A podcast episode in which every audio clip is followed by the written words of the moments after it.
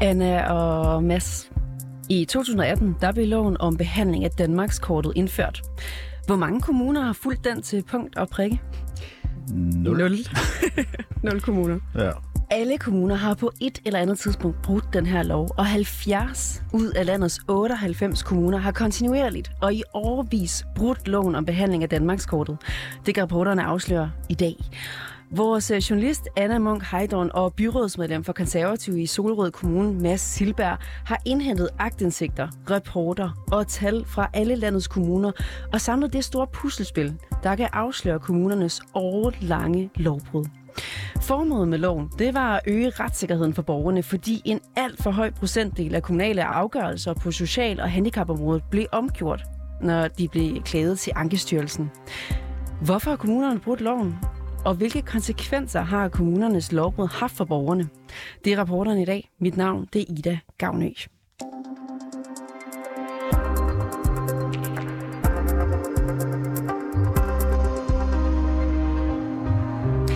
Der er ret mange vigtige detaljer i den her sag om lovbrud i kommunerne, men hold fast og, og lyt, for jeg lover, at det, det kommer til at give mening, når vi ruller den her sag ud, og det skal jeg gøre sammen med jer to, Anna Munch Heidorn og journalist på Reporterne her, og Mads Silberg, som er øh, konservativ byrådsmedlem i øh, Solrød Kommune. Lad os lige prøve at gå til det. Mm. Hvad er det helt konkret, loven om Danmarkskortet går ud på, og hvordan har kommunerne brudt den her lov? Jamen, altså helt basic, så handler det egentlig bare om, at man konstaterede tilbage til, eller op til to tusind og atten, at kvaliteten af sagsbehandling på det område var simpelthen for lav, og der blev truffet alt for mange ulovlige og fejlagtige afgørelser, og der blev klaget for meget til Ankestyrelsen, og alt for mange af de her afgørelser, der blev omgjort derinde. Så man skruede lige lidt op øh, for trykket på kommunalbestyrelsen og gik ret implicit ind og sagde, jamen, eller eksplicit ind og sagde, at nu skal I altså tage jer sammen ud i kommunalbestyrelserne, og så skal I have et ordentligt ledelsestilsyn på det område. I skal gå ind og tage stilling til kvaliteten af sagsbehandlingen, gå ind og måle på det, og se, hvordan det står til. Minimum en gang om året skal I ind og adressere det her i kommunalbestyrelsen. Det var det, man sagde. Så hvad er det, der sker her? Hvad er det helt konkret for, nogle, for noget, man ser? Jamen, altså, det er jo de her sager, de, det kan være socialsager, det kan være netop være familier, hvor der er borgere, en borger, voksen borger, eller familier, hvor børnene har handicap. De søger lovpligtig hjælp øh, og støtte øh, i hjemmet, eller til at komme på specialskole til hjælpemidler. Og kommunerne kan vi så se øh, desværre, øh, enten holder de ikke lovgivningen, begår fejl, øh, på en eller anden måde, så slipper de for at give den lovpligtige hjælp til de her familier. Så borgerne får ikke det, de har krav på. Lige præcis. Nå, og deres retssikkerhed, den, den, den, den bliver presset. Altså det, som, som vi, man egentlig burde have, som, som, det var en selvfølge, når man henvendte sig til kommunen, at man så blev handlet præcist og lovformeligt. Det, det, det halter virkelig, virkelig gevaldigt. Altså det, mm. gevaldigt, det var en pæn måde at sige det på. Det, det er katastrofalt. Men det, du fortæller, Anna, her, hvad har det at gøre med omgørelser? Jamen, det har det at gøre, at øh, hvis, øh, hvis jeg for eksempel har et barn med autisme eller et andet fysisk, eller et fysisk handicap, og jeg søger hjælp, og jeg, jeg ved, øh, reglerne siger, at jeg kan få den her hjælp, og kommunen så nægter mig den. Så kan jeg klage til Ankestyrelsen, og Ankestyrelsen går så sagen igennem, og hvis de omgør den, det vil sige, siger, at den her sag, den skal gå om. Kommunen har begået fejl, de har ikke oplyst sagen, eller de har simpelthen ikke fulgt loven. Så kommer det til at figurere ligesom i den her omgørelsesprocent. Så hvor mange gange svigter kommunerne lovgivningen og de borgere, der beder om, om hjælp? Det er faktisk det, som de her tal viser. Mm. Anna, hvorfor mener du, at det især er vigtigt at afsløre kommunernes lovbrud på det her område? Jamen det er... Det er jo fordi i kølvandet på, at vi på fireogtyve syv det seneste år har afsløret at, og dokumenteret, at kommunerne i vid udstrækning, være det tvangsanbringelsessager eller børnehandicapsager, øh, ikke overholder loven med katastrofale følger. Øh, vi har set de første børn blive hjemgivet øh, i Langeland Kommune. Øh, der er jo, det, har, der, det, det er blevet kaldt en af de største socialretlige skandaler i, i, øh, i nyere tid. Så det her det er et område, hvor kommunerne virkelig svigter øh, børn og familier. Og, øh, og derfor så synes jeg, at det er vigtigt, at vi også kigger på den systematiske, ja. den systematik, der er i det. Altså når vi har en klokkeklar lov, der bliver indført, der er masser af debat om den. Hallo venner, ude i kommunalbestyrelsen, borgmestrene, I skal tage jeres politiske ledelsestilsyn, som du også siger, Mads, på jer. Mm. At de så bare lader være med at gøre det. Ja.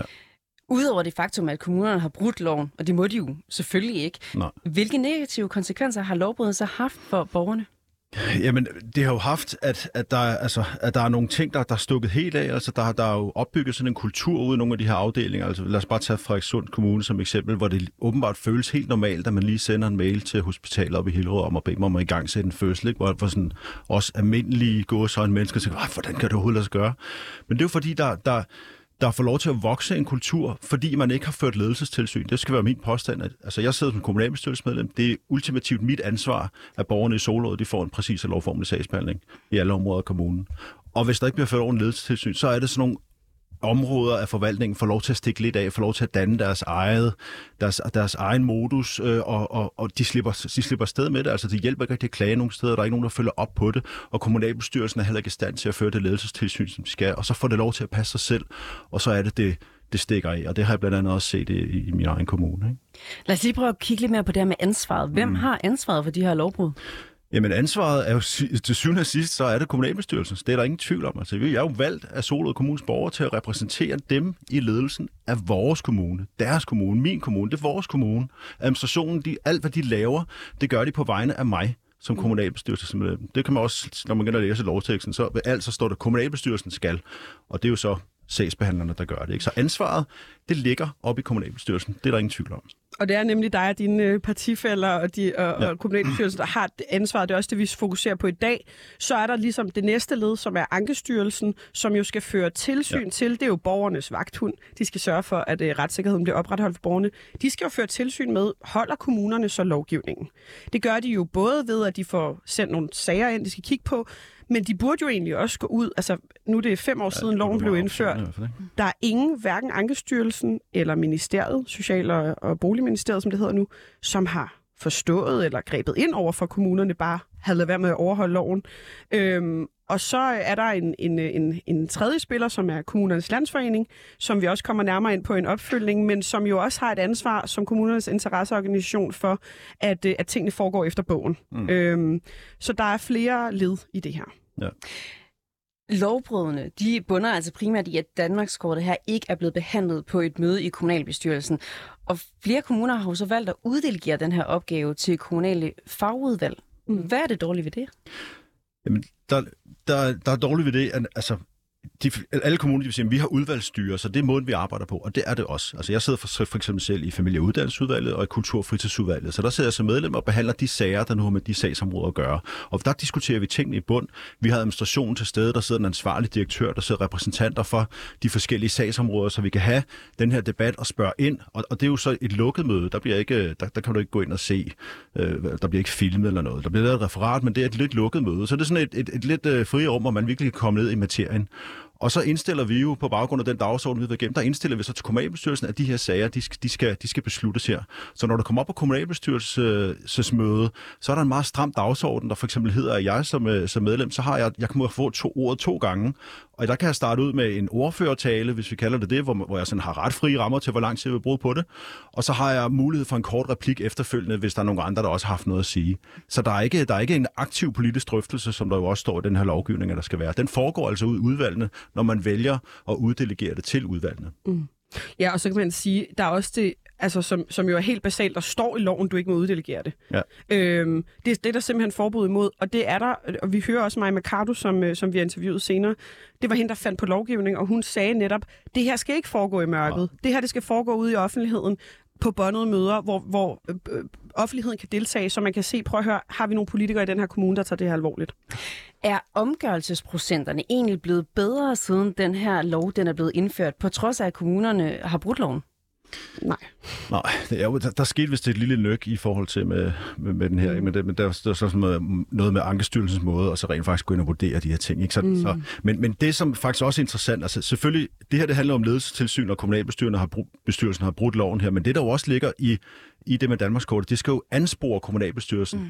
til at gå ind og tage stilling til kvaliteten af sagsbehandlinger. Det vil sige, man kan ikke bruge, det står også i lovteksterne, du, må, du kan ikke bruge omgørelsesprocenten i sig selv alene. Du bliver nødt til at have noget lokal data, du bliver nødt til at have et overblik over din sagsbehandling, mm. du bliver nødt til at vide, hvor mange afgørelser der bliver truffet, hvor meget bliver der klaget, mm. sådan så du kan bruge den der omgørelsesprocent og forholde sig til den. Og det har kommunerne heller ikke. Mads Silberg, du er jo mm. du er byrådsmedlem, som ja, sagt, for ja. Konservative Solrød Kommune. Ja.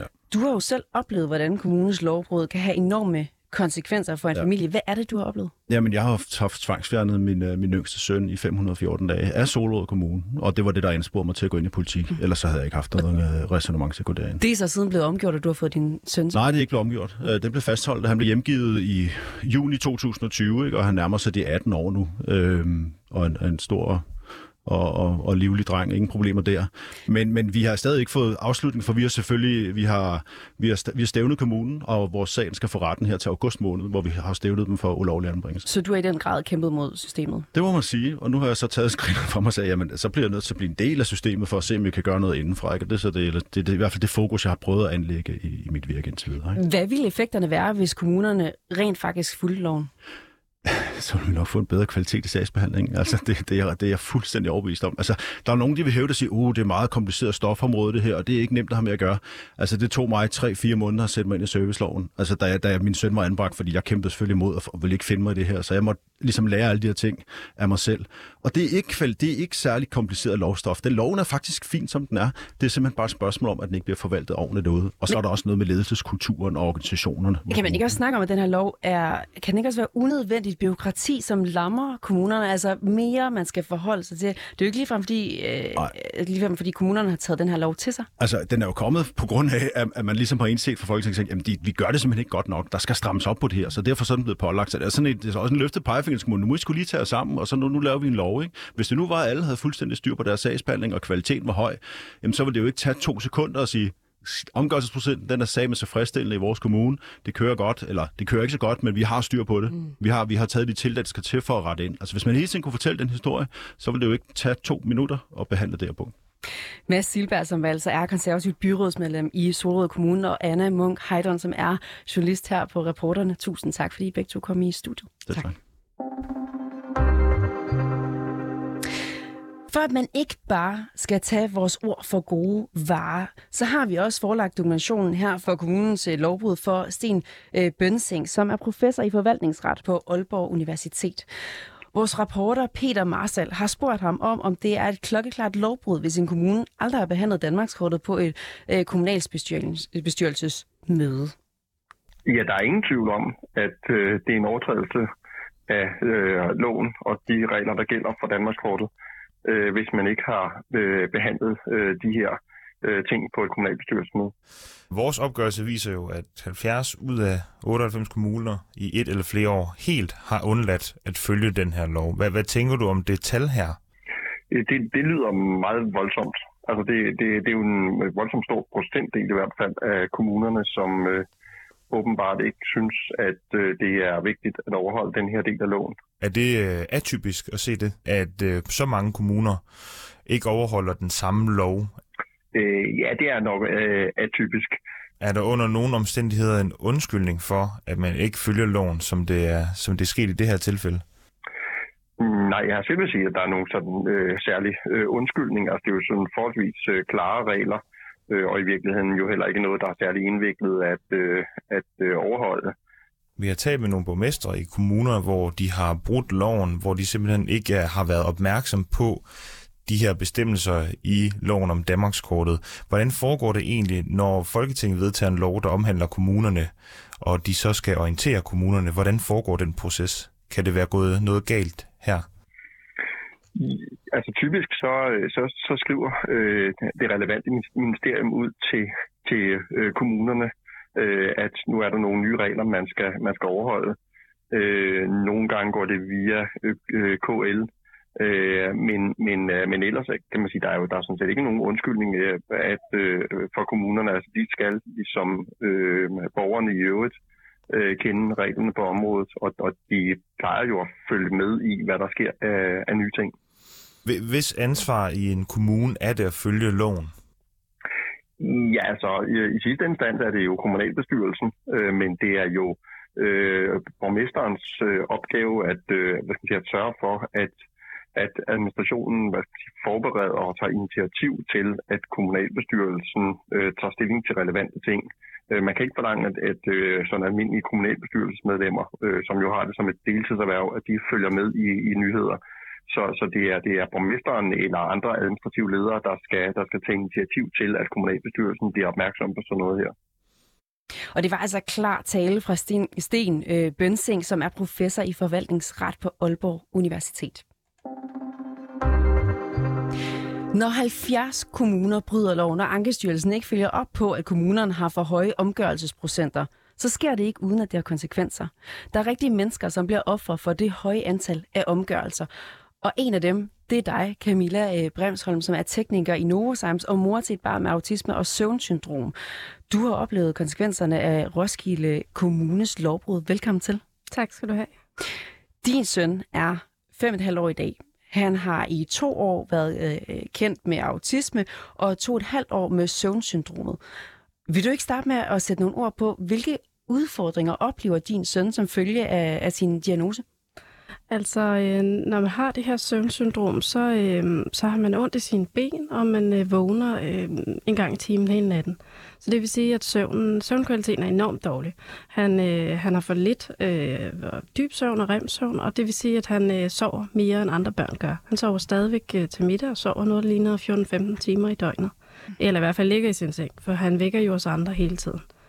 Så øh, har han også autisme, og det er jo noget, man er født med. Autisme er sådan lidt som om, der er skruet op for volumenklappen, så alt øh, input, det tager man ind. Man kan overhovedet ikke filtrere noget som helst fra. Mm. Øh, det er øh, altså en udviklingsforstyrrelse, så på nogle punkter er vores søn helt med. Han er også normalt begavet og, og, og har forståelse, og på andre punkter, der, der er han fuldstændig blank. Altså øh, øh, særligt det sociale, der kan han slet ikke forstå spillereglerne og hvad man skal gøre hvornår. Hvordan påvirker det hans hverdag? Altså, når han bliver overstimuleret i, i sit nervesystem for at få mange indtryk ind, så, øh, så, så øh, bliver han voldsomt udadreagerende eller indadreagerende. Øh, han kan finde på at slå sig selv eller få t- sådan noget tvangspræget handlinger. Han krasser sig selv til blods. Øhm, og det, der så er særlig indgribende for vores familie, er, at han så også vælger at lukke ned, så han lukker ned. Øh, han spiser ikke, han drikker ikke, han går ikke på toilettet. Så når han øh, falder i søvn, så står han simpelthen op klokken et om natten og starter sin dag der. Og så øh, vender han om på døgnet, og vi skal vende tilbage. Det gør han jo også for os øh, forældre. Altså, mm. Så det er hele, hele familien, der påvirkes, når han er ude af balance. Hvordan har du konkret kunne mærke på din søn, at det ikke har været godt for ham at være i børnehave? Altså, vores søn har været i kommunens øh, mindste almene børnehavetilbud, fordi som svaret var, der er ikke noget andet tilbud til jeres søn. Det sagde kommunen til dig? Ja, og det, der vi så ikke var klar over, det er, at det er der. Der var bare, at der er ikke i Roskilde Kommune, og de var ikke villige til at købe det af en anden kommune. Så, så, så vi har forsøgt os selv med, at han var der to timer, øh, to og en halv time, tre gange om ugen. Det gjorde simpelthen, at han kom hjem og slog sig selv i hovedet med, han fandt en bamse eller noget andet legetøj, slog sig selv i hovedet, sparkede sine ben ind i sengekanterne eller krassede sig selv så meget, så han var fuldstændig plastret ind med, med plaster. Vi havde også perioder, hvor han sked i bukserne, eller holdt, holdt på det, og, og den anden var, altså, øh, vi så faktisk ud af vinduet en dag i børnehaven, han havde udviklet stereotyp adfærd. Han lignede simpelthen isbjørnen i zoologisk have, der bare gik rundt i ring, og rundt i ring, og rundt i ring, og det gjorde han i mere end fyrre minutter. Hvad har I brug for til ham? Han har brug for det, der hedder et specialpædagogisk børnehavetilbud, eller kan man sige et skærmet tilbud, altså et tilbud, hvor der ikke er femogtyve børn på en stue. Men de tilbud, der findes i vores kommune, der er det tit til børn uden sprog, eller som er mindre begavet. Ikke til børn, som vores dreng, som er fint med, men har brug for at blive skærmet, altså være i en meget lille gruppe og ikke få så mange indtryk. Du har jo haft et langt og også et svært forløb med Roskilde Kommune. Hvornår var du første gang i kontakt med kommunen i forhold til din søns diagnose? Altså det var vi i december tyve. Uh, og i enogtyve søger vi om et uh, specialpædagogisk tilbud selv, fordi vi godt kan se, at, at det er ikke særlig godt, det der foregår. Og der starter kommunen bare med at sige, at det kan ikke lade sig gøre. Og vi vender den så om at søge på skrift og beder dem om at komme med en afgørelse. De kommer med noget andet. De kommer med et tilbud om en anden almindelig børnehave, mm. og mener ikke, at vi kan klage. De siger, at det er ikke en afgørelse, I kan ikke klage. Hvad gør I så? Ja, altså vi er jo ikke jurister, vi, vi, vi ved ikke bedre, men vi, vi hyrede faktisk en jurist til, for at forklare sig. Det er en afgørelse, kommunen er kommet med, vi kan godt klage. Og selvom kommunen så havde brugt fem måneder på at sagsbehandle, og de har otte ugers frist, ikke? Så øh, kommer det i Ankestyrelsen. Ankestyrelsen svarer, jamen jeres søn er i målgruppe for det her specialpædagogiske tilbud. og det tilbud, kommunen har tilbudt, det er ikke tilstrækkeligt. Det skriver de decideret, og kommunen bruger så igen øh, fire måneder på sagsbehandler på at tilbyde det samme tilbud, kommun- øh, Ankestyrelsen allerede har sagt ikke er tilstrækkeligt. Så hvor mange gange genbehandler kommunen din sag? Altså det kommer an på, at man tæller dem med, hvor de siger, at det ikke er en afgørelse, men de kalder det alt muligt andet. Øh, breve og partshøringer. Og, men altså, vi har fået mange breve, som betragtes som afgørelser. Mm. Men det er anden gang, at de tilbud er i øh, Ankestyrelsen. Ankestyrelsen har, har hjemsendt sagen, men vores søn skal starte i skole, så at kommunen nu begynder at sagsbehandle igen, det, det er ved at være for sent. Det kan I ikke rigtig bruge sådan noget, for nu er han sådan set færdig med at gå i børnehave. Så hvor lang tid har det hele det her forløb taget for jer? Øh, jamen, vi startede jo i december øh, to tusind og tyve, mm. øh, så lang tid. Hvilke konsekvenser har kommunens sagsbehandling haft for jeres søn? Altså vores søn, øh, i og med at han er normalt begavet og normalt udviklet på nogle punkter, ikke på alle, men på nogen, så, så har han, øh, altså han kan godt have venskaber for eksempel, men øh, den mulighed er jo ikke tilstrækkeligt tilgængelig, hvis man ikke har et, øh, et tilbud, man kan rumme og være i. Så i virkeligheden, så øh, de anbefalinger, der er kommet fra børnepsykiatrisk øh, overlæge, de er på ingen måde fuldt. Altså han har ikke fået den hjælp, han skulle have, øh, så det vil sige, når han skal i skole, så bliver han... Han kommer noget mere på prøvelse. Han er jo aldrig gået i et tilbud fem dage om ugen, og det bliver han nødt til, når han skal i skole. Hvilke konsekvenser har det her haft for jer, det her forløb med kommunen? Altså, øh, min mand har været sygemeldt med stress, og øh, da det hele, ligesom vi indser det her, det, vi bliver nødt til at have, have tabt arbejdsfortjeneste, hvad vi troede indtil der var en løsning, så øh, jeg ringer til min arbejdsplads, som heldigvis er rigtig flinke. De sagde, hvis du ikke kan møde firs procent, så øh, kan du ikke varetage din stilling, men vi kan tilbyde dig en anden. Så jeg har fået en anden stilling, men det er jo ikke min egen eller min gamle stilling, ikke? Mm. Så kan man sige, at vi som familie, der er masser af venner, der er faldet fra, men, og det må så være, som det er, men, men der er også en, en bagside med tabt arbejdsfortjeneste. Der er, først og fremmest er der et loft for, hvor meget man øh, kan få, så vi taber noget økonomisk på det, og dernæst så er der faktisk ikke noget sikkerhedsnet, så det vil sige, at du kan ikke få supplerende dagpenge. Hvis du mister dit arbejde og får tabt arbejdsfortjeneste, så står du uden sikkerhedsnet. Og det er så, hvad skal man sige, det skal vi som familie være mentalt robuste og økonomisk robuste til at kunne. Og jeg ved, det også påvirkede jeres boligsituation sådan set. Ja, fordi, at, fordi vi var så pressede, vi ikke sover om natten, og vores søn ikke har noget tilbud, så øh, kiggede vi hele vejen rundt. Hvad kunne vi gøre? Vi kan jo ligesom ikke, øh, altså vores børn er, som de er, ikke? Så det eneste, vi kunne ændre på, det var, at vi, vi bor i et almindeligt, boede i et almindeligt villahus med have og hæk, og hvad der nu ellers er at arbejde. Så øhm, det har vi solgt, og så har vi købt en lejlighed, hvor vi ikke har forpligtelser på samme måde udendørs. Der er noget have udendørs, men, men vi skal ikke bruge en masse timer på at, at holde det. Altså, timerne eksisterer ikke i døgnet, og vores søn har været i mistrivsel i næsten to år. Hvordan har du det? Altså, øh, efter at jeg nu har indset, at, at jeg har måttet øh, trykke på pytknappen, hvor søn får ikke et tilbud, så er det blevet bedre, men mentalt er det, øh, det er enormt stressende miljø at stå i, at du hele tiden øh, er naiv nok til at tro på, at, øh, at kommunen har tænkt sig at hjælpe, og lige om lidt så kommer de med et tilbud, eller lige om lidt så er der en løsning. Øhm, og det, det, er ikke, altså det har virkelig været hårdt at, at skulle vente på afgørelser og vente på, at nogle andre har magten i dit liv til, at du kan ændre på din situation. Du snakker. Men nu er det... Hvordan er det at trykke på en pytknap, ja, når det handler om, om dit barn? Ja, det, det er virkelig... Først tænkte jeg, det, men selvfølgelig er det smadret hårdt. Vi har grædt rigtig mange tårer hjemme hos os, fordi vores søn har jo ikke fået det, som alle andre børn har. Altså de rettigheder har han simpelthen ikke haft. Men, men at der er ikke nogen tvivl om, at vi som familie kunne ikke have fortsat med, at han stod op om natten hele tiden, fordi han var i et almindeligt børnehavetilbud. Så, så man kan sige, at vi, vi våger os ved, at han udvikler sig, og han egentlig er glad. Kan I se en ende på den her sagsbehandling? Altså, jeg har klaget flere gange til, til Roskilde Kommunes ledelse og borgmester, fordi jeg tænker, at det er en kultur, der er gal. Altså... Det er ikke en enkelt medarbejder, det er simpelthen en kultur, der, der ikke enten kan eller vil eller ønsker at hjælpe. Der er nogle andre øh, faktorer, økonomi eller noget andet, der, der er i spil. Men altså, jeg, jeg er usikker på, om, om det ændrer på noget. Man kan sige, heldigvis har kommunen et skoletilbud, og det afventer vi så, at han så reelt får. Øh, og vi håber ikke at skulle kæmpe en kamp igen øh, med skolen, men, men vi vil gerne se det, før vi tror på det. Camilla Bræmholm, som altså er tekniker i Novozymes og mor til et barn med autisme og søvnsyndrom. Tusind tak, fordi du kunne være med i dag. Selv tak. Den seneste opgørelse viser, at Roskilde Kommune havde en omgørelsesprocent på mere end en femtedel i sager om børnehandicap i to tusind og enogtyve. Derudover så har kommunen brudt loven om behandling af Danmarkskortet i minimum fire ud af fem mulige år. Og nu skal vi til en gammel kending, fordi det seneste år har vi afdækket alvorlige lovbrud i tvangsanbringelsessager i Langeland Kommune. Det har blandt andet ført til en politianmeldelse af forvaltningen og borgmesteren, så nu skal kommunen gennemgå samtlige af deres børnesager for fejl og lovbrud. Og det stopper ikke her. For kommunen har heller ikke behandlet Danmarkskortet i kommunalbestyrelsen en eneste gang. Det betyder, at de har brudt loven, siden den blev indført i to tusind og atten. Det siger, de har igen brudt loven. Vores reporter Peter Marstal har spurgt kommunens borgmester øh, Tonni Hansen fra S F, om han anerkender, at hans kommune har brudt loven, siden den blev indført.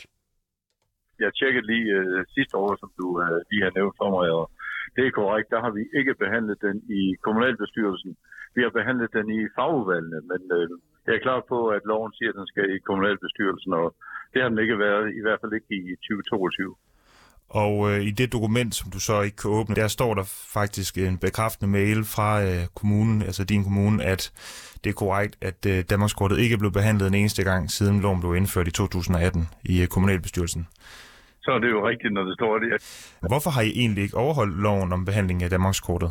Ja, men det er selvfølgelig også drønende ærgerligt, at vi ikke har det, og det kommer jo også til at ske fremover. Vi har behandlet det i fagudvalgene. Hvad har egentlig fået dig til at tro, at udvalgene kunne behandle loven og ikke kommunalbestyrelsen? Det er slet ikke noget, jeg har troet som sådan. Det, jeg har simpelthen aldrig været opmærksom på, at den skulle i kommunalbestyrelsen. Og det er der så åbenbart heller ikke andre i min kommuneforvaltning, der har været, siden vi ikke har gjort det. Men som sagt, det har jo været behandlet i fagudvalgene, så, så som sådan har det været behandlet, men lige nok ikke i kommunalbestyrelsen, og det er naturligvis ikke godt nok, når, når loven siger, at der skal det så også behandles.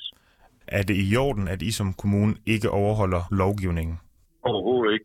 Som kommune, der skal man øh, kunne stole på, at vi følger den lovgivning, der er. Så øh, det er ikke i orden. Skal det have nogle konsekvenser for nogen, at loven ikke er blevet overholdt? Eller hvordan går I videre herfra? Nej, det skal ikke have konsekvens, fordi der er ikke nogen, der i undro ikke har sendt den videre i systemet.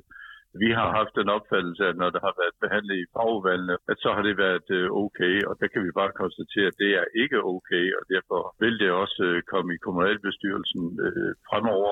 Og lad os lige prøve at kigge på Langelands omgørelsesprocenter for for eksempel socialområdet for år to tusind og atten, altså det år, hvor Danmarkskortet blev indført. Der var der øh, ud af syvogtyve klagesager til Ankestyrelsen, så blev syvogtredive procent af, af dem omgjort.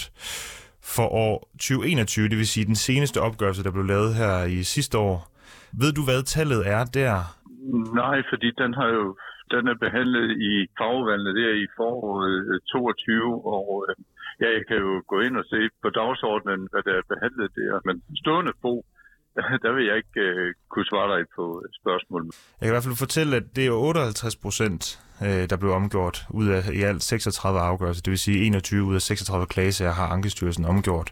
Så det vil sige, at imens øh, I ikke har overholdt loven, siden den blev indført i to tusind og atten, så er øh, omgørelsesprocenten jo steget markant for Langeland Kommune. Tror du, der er en sammenhæng mellem lovbrudene på, på, på Danmarkskortet, og så at I jeres omgørelsesprocent er markant øget? Nej, fordi omgørelse, det indeholder jo mange ting. Det er jo ikke decideret. Øh, vi har lavet fejl nogle gange. Ja, det har man, men nogle gange blev det jo sendt tilbage til fornyet behandling, fordi der for eksempel mangler en øh, opdateret lægeerklæring og noget i den. Jeg ved ikke. Øh, men, kan men det er vel også en fejl, foråret, hvis den bliver hjemsendt? Øh, ja, jamen, det er også det, jeg forsøgte at ja. sige. Ja, ja men, altså, ja, men det er jo ikke bevidste handlinger for at lave et eller andet. Så sådan en omgørelse indeholder jo ofte forskellige ting. Det behøver ikke at betyde, at nogen er blevet behandlet forkert eller for dårligt som sådan. Ja. Det er og kommunale alt afgørelser, hvor der er forefundet en fejl hos Ankestyrelsen, når den er blevet klaget over. Man ja. kan sige, når I ikke har overholdt loven med, at det skulle behandles i kommunalbestyrelsen, og når hele formålet med loven, det var, at de her alt for høje omgørelsesprocenter, allerede dengang for fem år siden, var for høje, så skulle det i kommunalbestyrelsen, for at I kunne øh, prøve at komme en handleplan, eller prøve at finde ud af, hvordan I justeret det her, så det ikke var så højt. Og så er den simpelthen steget i Langeland Kommune. Hvordan er der ikke en sammenhæng her? Altså, hvad tænker du om, at det er steget, simpelthen steget, siden loven blev indført? Jeg tænker, at vi taler om øh, de øh, ganske få sager, og derfor kan det se voldsomt du øh, procentvis, når du sparer en lille kommune. Øh, en, af, en af områderne for en omgørelse på øh, syvogtres procent, der er, det, der er det tale om tre sager, hvor de to er sendt tilbage igen til fornyet behandling. Det procentvise dækker nogle gange over øh, ganske få sager. Men, men det lyder som om, at du lidt negligerer konsekvenserne af, at I ikke har fulgt loven på det her punkt. Altså, vi kan jo se, der er stadig... Ja, nej, nej. Tværtimod, så har jeg nu sagt øh, nogle gange, Peter, at øh, det har været behandlet i fagudvalget, og der er handlet på det i fagudvalget, så øh, Som jo det er jo er... ikke fordi, at øh, der er blevet handlet på det i fagudvalget, og derfor er det også blevet handlet på, at der har været de omgørelsesprocenter. Okay. Du anerkender ikke, at der kan være en sammenhæng mellem, at I ikke har fulgt loven om Danmarkskortet, og at jeres omgørelsesprocent på for eksempel socialområdet markant er steget fra lovens indførelse til den seneste opgørelse i tyve enogtyve?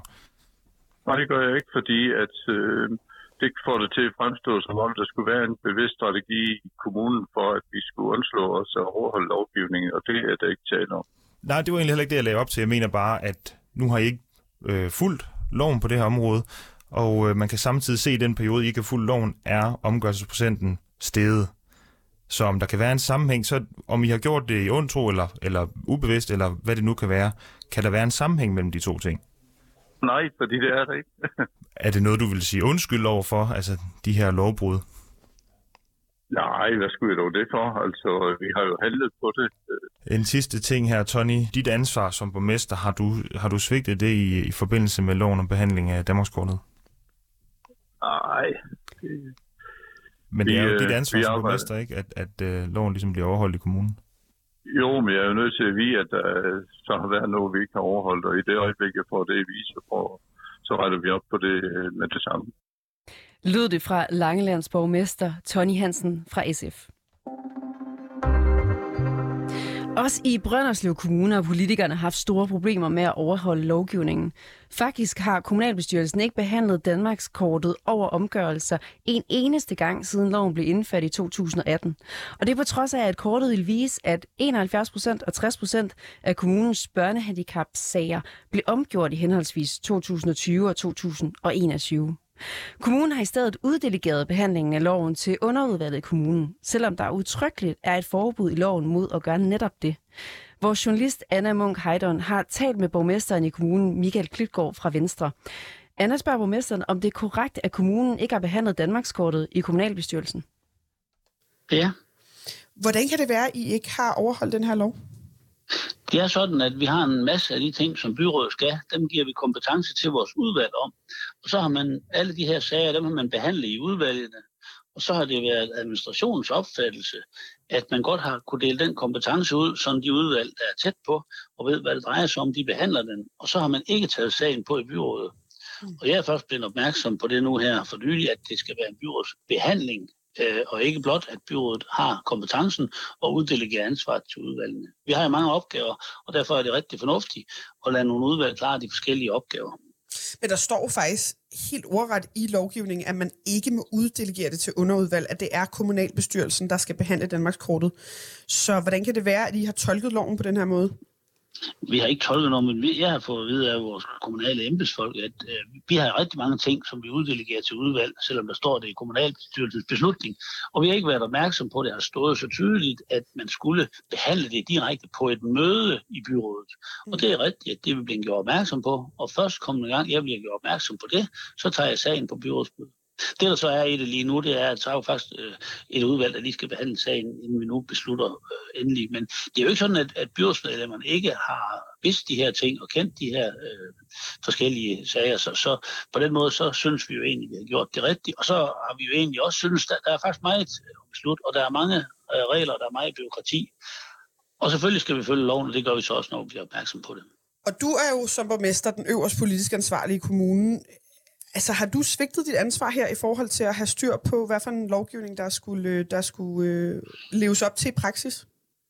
Altså, hvis jeg havde fået at vide, at der stod udtrykkeligt, at det skulle behandles på et møde i byrådet, så har jeg selvfølgelig gjort det. Og så kan man sige, at jeg har ikke set ordentligt efter, men jeg sidder jo virkelig ikke og nærlæser alle detaljer. Det har vi også kommunale embedsfolk, der gør. Så jeg synes, dybest set, så, så synes jeg, at, øh, at det er, ja, hvad skal vi sige, en, en ting, der er smutte på en eller anden façon. Fordi det er jo ikke noget problem i at tage den på et møde og behandle den. Vi har jo ikke som noget som helst at skjule det her. Men, men jeg må da erkende, at når det står, som det gør, så skal vi selvfølgelig have det på byrådsmøde, og i første kommende omgang, jeg bliver bekendt med det, der tager jeg det på byrådsmøde. Hej. Så der er ikke noget modstand, der er ikke noget modstand fra min side i det her. Det er fint, fint. Vi gør det. Øhm, så det, det er i virkeligheden de juridiske embedsfolk i kommunen, som har som er gået galt her, i forhold til at læse loven. Som ja, nu skal jeg ikke. Jeg tager det, det ansvar, der skal til som øverste ansvarlig, det er jeg med på. Men jeg må jo erkende, at når det står så direkte, som jeg har fra nu af sidenhen, så skulle jeg da selvfølgelig bare have taget det på.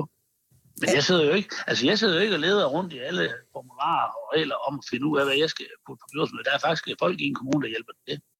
Lød det fra Mikael Klitgaard, som altså er borgmester i Brønderslev Kommune. Monika Lylloff, velkommen til. Monika Lylloff. Nå, jeg tror lige, vi prøver at se, om vi kan få en øh, forbindelse igennem til Monika, som sådan set skulle være med på en, øh, en timeline nu. Og det er fordi, at hun er jurist og stifter af folkebevægelsen en million stemmer, der indsamler vidnesbyrd fra borgere og familier med handicap i hele landet. Og det, jeg egentlig gerne vil høre øh, Monika om, når vi lige får hende igennem, det er om familie, øh, familien Bræmholms historie, som vi hørte lige her før, altså dem, der har en, en søn, der er autist. Om hans historie er enestående i forhold til, hvordan, kommunens, øh, hvordan kommunen behandler sager om støtte til børn med handicap. Jeg tror, vi har Monika med nu. Monika, er du med? Ja, det er jeg. Hej. Super, velkommen til. Tak. Monika, jeg skal jo lige høre dig. Nu ved jeg ikke, om du hørte mit spørgsmål her før, men, men spørgsmålet er, er familien Bræmholms historie, som vi hørte her for, er den, før, er den enestående i forhold til, hvordan kommunen behandler sager om støtte til børn med handicap? Nej, nej, desværre. Jeg vil ønske, at jeg kunne sige ja, men det, men det er det ikke. Øh, jeg er jo med i, i bevægelsen af en million stemmer, den blev jo netop dannet, fordi at der er så mange mennesker, og det er jo både børn og unge og voksne mm. og deres familier, som, øh, som møder en mur, og der bliver søgt om hjælp. Mm. Øh, og det, der er så grotesk, det er jo, at systemet er sat i verden for at hjælpe, og i stedet for, og som, som moren også sagde, så øh, oplever man en eller anden form for, for magt, øh, den anden vej tilbage, og det bliver en kamp om at få øh, helt nødvendig hjælp, som egentlig er beskrevet i loven, at man har ret til. Hvordan, hvordan påvirker det en familie eller en borger med handicap, når kommunen ikke giver dem den støtte, de lovmæssigt har krav på? Jamen, det kan jo have mange øh, forskellige følger, for det kommer jo lidt an på, hvilken hjælp der er, der er behov for.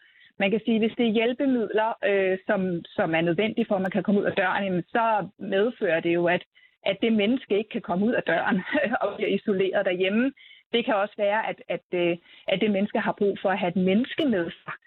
Og, og hvis det heller ikke kan lade sig gøre, så, så isolerer man og nærmest fængsler de her mennesker derhjemme.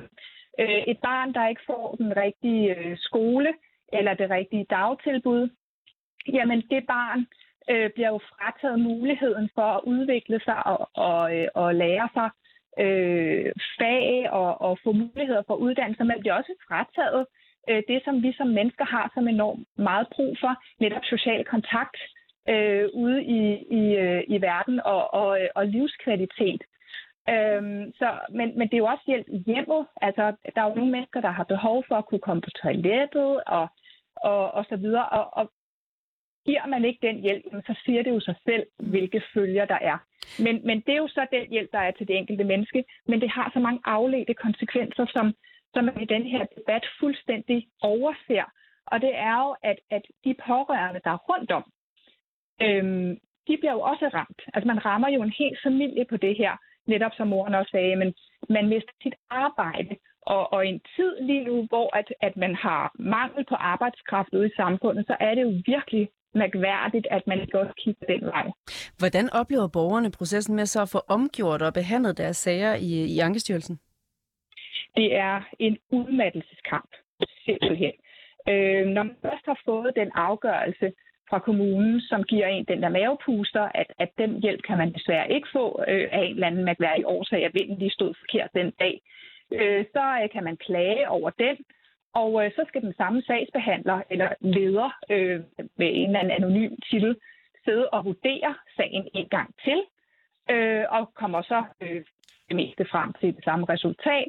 Så ryger den i Ankestyrelsen, hvor den kan lægge sådan en seks syv måneder og vente, og øh, så kan det være, at Ankestyrelsen siger, åh, det skulle nummer, vi sender den tilbage til kommunen, som så skal behandle den en gang til. Og der ser vi jo altså desværre også, at kommunen bare lader være med at træffe en afgørelse. Mm. Og det vil sige, at i al den tid, der får enkelte menneske eller den familie simpelthen ikke den hjælp, og konsekvenserne bliver større og større. halvfjerds af landets otteoghalvfems kommuner har begået klokkeklare lovbrud ved ikke at behandle de her høje omgørelsesprocenter, der er i kommunalbestyrelsen. Vil det virkelig gøre en forskel, hvis loven overholdes? Fordi den kan jo, hvis den virker i bedste fald, kun sætte gang i en drøftelse. Altså, bare lige for at, at tegne op øh, det her cirkus. Altså, øh, tilbage i seksten får, øh, får Maja Mercado jo indført det her Danmarkskort, fordi der er en formodning om, at kommunerne ikke overholder den lovgivning, som, som netop beskriver, hvilken hjælp borgerne skal have. Og øh, formodningen viser sig jo så at være rigtig, og det har Rigsrevisionen jo ligesom også fået påvist øh, i deres beretning for sidste år, at, at, øh, at lige siden har kommunerne gennemsnitligt øh, lavet fejl i en tredjedel af de påklagede sager. Så det skal vi altså lige huske. Det her det viser altså kun de sager, der er blevet påklaget, så har vi hele mørketallet ved siden af med dem, der ikke er blevet påklaget, fordi folk enten ikke vidste, de kunne klage, eller ikke orkede at klage, eller ikke kunne klage. Nå. Øhm, så finder man ud af, at der er alle de her fejl, og øh, så siger man, okay, men, men det skal I så drøfte, og, og det skal I kigge på. Øhm, og, og så kigger man på det, og det kan man jo så lade være. Så siger man, nu skal I lade være med at kigge, nu skal I også tale om det, og det lader man så også være med. Så, så det her, det er jo et fuldstændig mærkværdigt cirkus, at man tror fra Christiansborgs side, at, at, øh, at den lovgivning, øh, som, som egentlig beskriver hjælpen, vil blive overholdt ved at indføre en ny lovgivning og kigge på, at de ikke overholder lovgivning. Det er jo vanvittigt. Øhm, men hvilken hvis man positiv, rent gøre en forskel, men hvilken positiv effekt ville det reelt have, hvis kommunalbestyrelsen rent faktisk fulgte loven og var tvunget til at forholde sig til, om sagsbehandlingerne var, var gode nok? Altså i, i, i den bedste af alle verdener kunne det jo medføre, at man rent faktisk øh, vurderede, at folk ikke får den hjælp, de har brug for, at man ikke overholder den, den lovgivning, som tilskriver hjælpen. Men der er jo langt derfra til, at man begynder at bevilge hjælpen. Øh, altså det skal man altså lige øh, have med, at, at ved, ved det, at man drøfter øh, Danmarkskortet rent faktisk medfører, at man begynder at bevilge hjælpen. Det er jo så spørgsmålet. Her kort her til sidst, hvad mener du er det største problem med den måde, systemet er indrettet på i dag? Det er, at kommunerne øh, simpelthen får lov til at have en så lemfældig omgang med gældende lovgivning, uden at der er nogen, der bryder ind, og uden at der er nogen konsekvenser ved det. Mm. Altså det synes jeg er så absurd i et land, som kalder sig en retsstat, at der ikke er nogen konsekvenser ved, at offentlige myndigheder bryder lovgivningen. Monika Lylloff, tusind tak, fordi at du kunne være med. Ja, velbekomme. Og øh, Monika er som sagt øh, jurist og stifter af bevægelsen en million stemmer, der indsamler vidnesbyrd fra borgere og familier med handicap i hele landet. Maja Mercado er forhenværende børne- og socialminister for Konservative og nuværende retsordfører for partiet. Hun stillede lovforslaget om Danmarkskortet for fem år siden, og hun er rasende over, at kommunerne ikke har overholdt loven. Og vores journalist Anna Munch Heidorn har talt med Maja Mercado. Hvad var intentionen med lovgivningen? Hvilken effekt skulle den have, dengang øh, du indførte den tilbage i atten? For det første at få, altså, få den politiske debat i byrådssalen om, hvorvidt man øh, står på mål for den service, man giver borgere med handicap. Og det kom jo ud af overvis med øh, enkeltsager, som poppede op forskellige steder i landet, men hvor der også var kommuner, hvor de i særlig grad poppede op.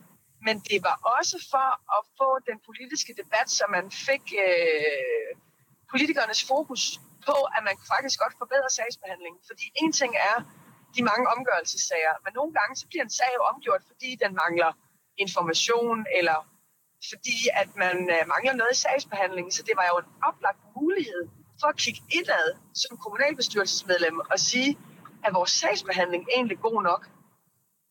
Men det allervigtigste, det var for at få diskussionen af, synes man egentlig, at det er god nok den service, man øh, tilbyder mennesker med handicap. Og synes du, den, den har været og er det? Jeg har set alt for mange eksempler på øh, kommuner, som springer over, hvor gærdet er lavest, og som spekulerer i øh, at have øh, høje omgørelsesprocenter. Så vil man få øh, flere måneder, hvor man ikke behøver eksempelvis at øh, levere den rette indsats. Og, og det, jeg havde som rettesnor, dengang jeg var minister, det var, og det var både på socialområdet og det var på handicapområdet, det var rette indsats i rette tid. Og min påstand var ovenikøbet være, at man faktisk som kommune ville kunne spare penge. Fordi øh, hvis man først venter til behovet er så presserende, at, øh, at, at man har en, enten en borger eller en hel familie, som er ved at rydde ud over kanten, jamen så kan det jo også betyde sygemelding til mor og far, hvis det er børnehandicapområdet.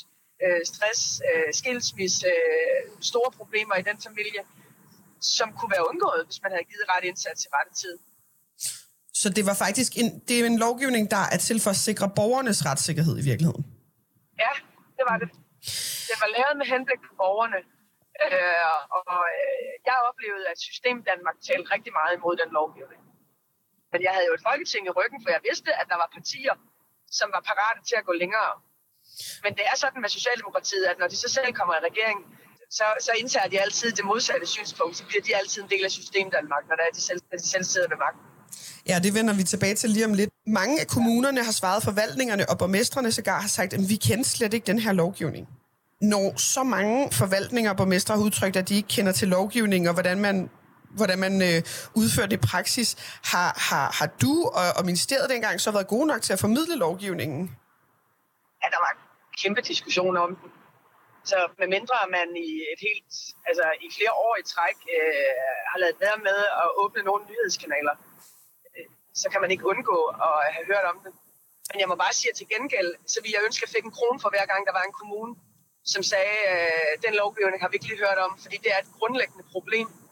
Jeg stod med en kommune, som øh, havde øh, en hel børnegruppe, der havde været udsat for, et, for seksuelle overgreb, og det var dokumenteret via film, øh, og gerningsmanden blev dømt. Og de her børn fik ingen hjælp overhovedet, fordi kommunen sagde, det troede vi, altså det var jo sket i fritiden, så det troede vi ikke havde noget med os at gøre. Det vidste vi ikke lige den lovgivning. Og det her, det stod altså, altså det kom lige efter Tønder-sagen, Rebild-sagen, Slagelse-sagen, alle de her sager om seksuelle overgreb, og som jo igen og igen havde understreget, at kommunen altid har en forpligtelse til at hjælpe.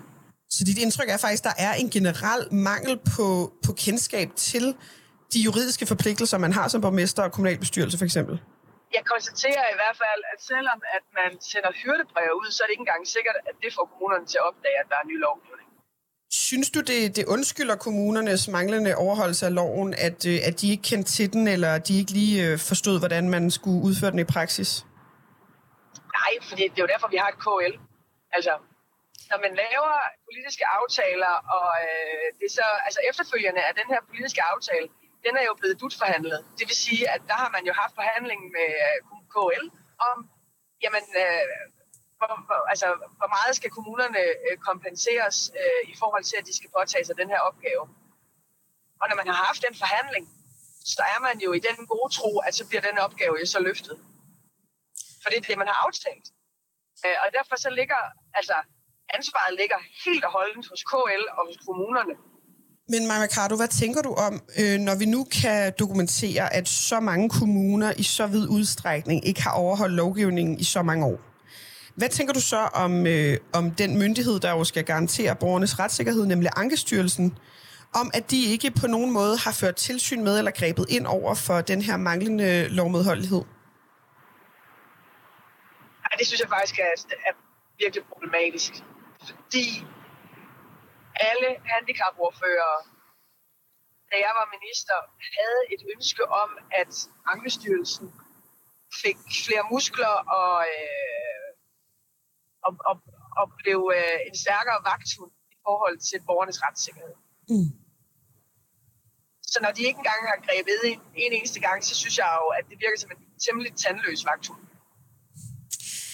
Jeg vil... Og det synes jeg næsten er værre, end, end at... Øh, end at de enkelte kommuner ikke kan finde ud af at læse øh, lovgivningen. Altså, du mener det værre, at den, den instans, der skal føre tilsyn med, om kommunerne overholder lovgivningen, de simpelthen ikke griber ind, eller fanger det, eller gør noget ved det, øh, mere end den enkelte kommunes øh, manglende evne til at overholde loven? Ja, fordi historikken er, at vi faktisk ønskede at styrke Ankestyrelsen, og, øh, og vi ønskede også, øh, altså radikale og med, med flere ønskede, at der kom sådan en hel... Øh, Sagen var, at de kaldte det. Det kan jeg ikke engang huske det nu. Det kan være, at jeg kommer i tanke om det lidt senere. Men, men de ønskede, at der skulle kunne sidde en myndighed og, og kunne afgøre øh, sagerne, som kommunerne så skulle følge. Man kan sige, når, når Ankestyrelsen kommer med deres principafgørelse, så øh, kan kommunerne jo vælge at følge, men de kan vælge at lade være. Mm. Og når de vælger at lade være, så er der jo ikke nogen konsekvenser ved det. Øh, men når man ikke engang... Øh, sådan som jeg hører dig sige det, så når man jo ikke engang til, at Ankestyrelsen konfronterer kommunerne med at sige, at I overholder ikke lovgivningen. Og så bliver det jo ikke den vagthund, som der var et meget bredt politisk ønske om at få etableret, og hvor igen der var en, en ordførerkreds, som ønskede at gå betydeligt længere, end det K L ønskede. Jeg vil også lige øh, øh, prøve at læse op bare sådan et, et godt konkret eksempel fra en af borgmestrene ude i landet, øh, som har haft ret svært ved at overholde øh, loven om behandling af Danmarkskortet. Øh, rigtig mange kommuner har jo netop valgt at uddelegere behandling af Danmarkskortet til underudvalg i kommunen, selvom det altså står udtrykkeligt i lovgivningen, at det må man ikke. Øh, det konfronterer vi så Esbjergs borgmester Jesper Frost Rasmussen med, øh, og han svarer så, at... Øh, Nu øh, er praksis justeret ind efter lovgivningen, men i praksis betyder det dog intet i Esbjerg Kommune, om denne sag alene behandles i et fagudvalg eller i byrådet, da udvalgene er sammensat, så de afspejler byrådet bredt og med samme flertal som i byrådet. Men vi har rettet ind og behandler sagen i byrådet fremover. Er det i virkeligheden en fin argumentation imod jeres lov, at den slet ikke behøver at komme op på, på kommunalbestyrelsesplan, fordi at underudvalgene bare kan, kan behandle den? Nej, fordi ønsket med at få den på kommunalbestyrelses øh, dagsorden er jo at få den offentlige debat. Og det kan man aldrig få i udvalgene, for udvalgsmøderne er lukkede. De er aldrig åbne. Jeg har selv været kommunalbestyrelsesmedlem. Så hele øh, formålet med at få den offentlige debat om, hvad kvaliteten i ydelserne på handicapområdet skal være, går jo fløjten, når man ikke får... Øh, debatten ud i det åbne. Så i virkeligheden en gennemsigtighed, det var det, der skulle til for, at vi potentielt øh, kunne, kunne rette op på, på nogle af de her, de mange sager, vi jo stadig ser, øh, hvor borgere ikke får opfyldt deres øh, retssikkerhed. Jeg synes, jeg var savner nogle kommuner, som grundlæggende tager et ansvar. Som tager et ansvar for, hvad er det for indsatser, de giver deres øh, borgere med handicap. Er det, er det her godt nok i virkeligheden, øh, i forhold til det velfærdssamfund, vi i hvert fald bryster os af at være? Nej, det er bestemt ikke godt nok. Og måske øh, var hele ordførerkredsen for naiv, da vi besluttede os for, at nu skulle det lægges ud til kommunerne selv og, øh, og tage debatten og selv øh, stå på mål for, hvad det er for indsatser og hvad det er for en service, man giver mennesker med handicap i, øh, i, i de forskellige kommuner. Lød det fra den konservative Maja Mercado, forhenværende børne- og socialminister og ophavskvinde til loven om behandling af Danmarkskortet. På fredag der følger vi op på historien om kommunernes systematiske lovbrud. Vi stiller blandt andet skarpt på kommunernes landsforening og deres rolle i sagen her. Og så ser vi nærmere på, hvordan kommunerne har kunne bryde loven i så mange år, uden hverken borgernes tilsynsmyndighed, Ankestyrelsen eller Social- og Boligministeriet har grebet ind. Tak fordi I lyttede med til Reporterne i dag. Har du noget, vi skal undersøge, eller ris eller ros, så kan du altid skrive til os på reporterne snabel-a to fire syv punktum d k. Bag dagens udsendelse, der er Anna Munch Heidorn, der er Peter Marstal, Camilla Michelle Mikkelsen, Mille Ørsted redaktør, og jeg hedder Ida Gaunø.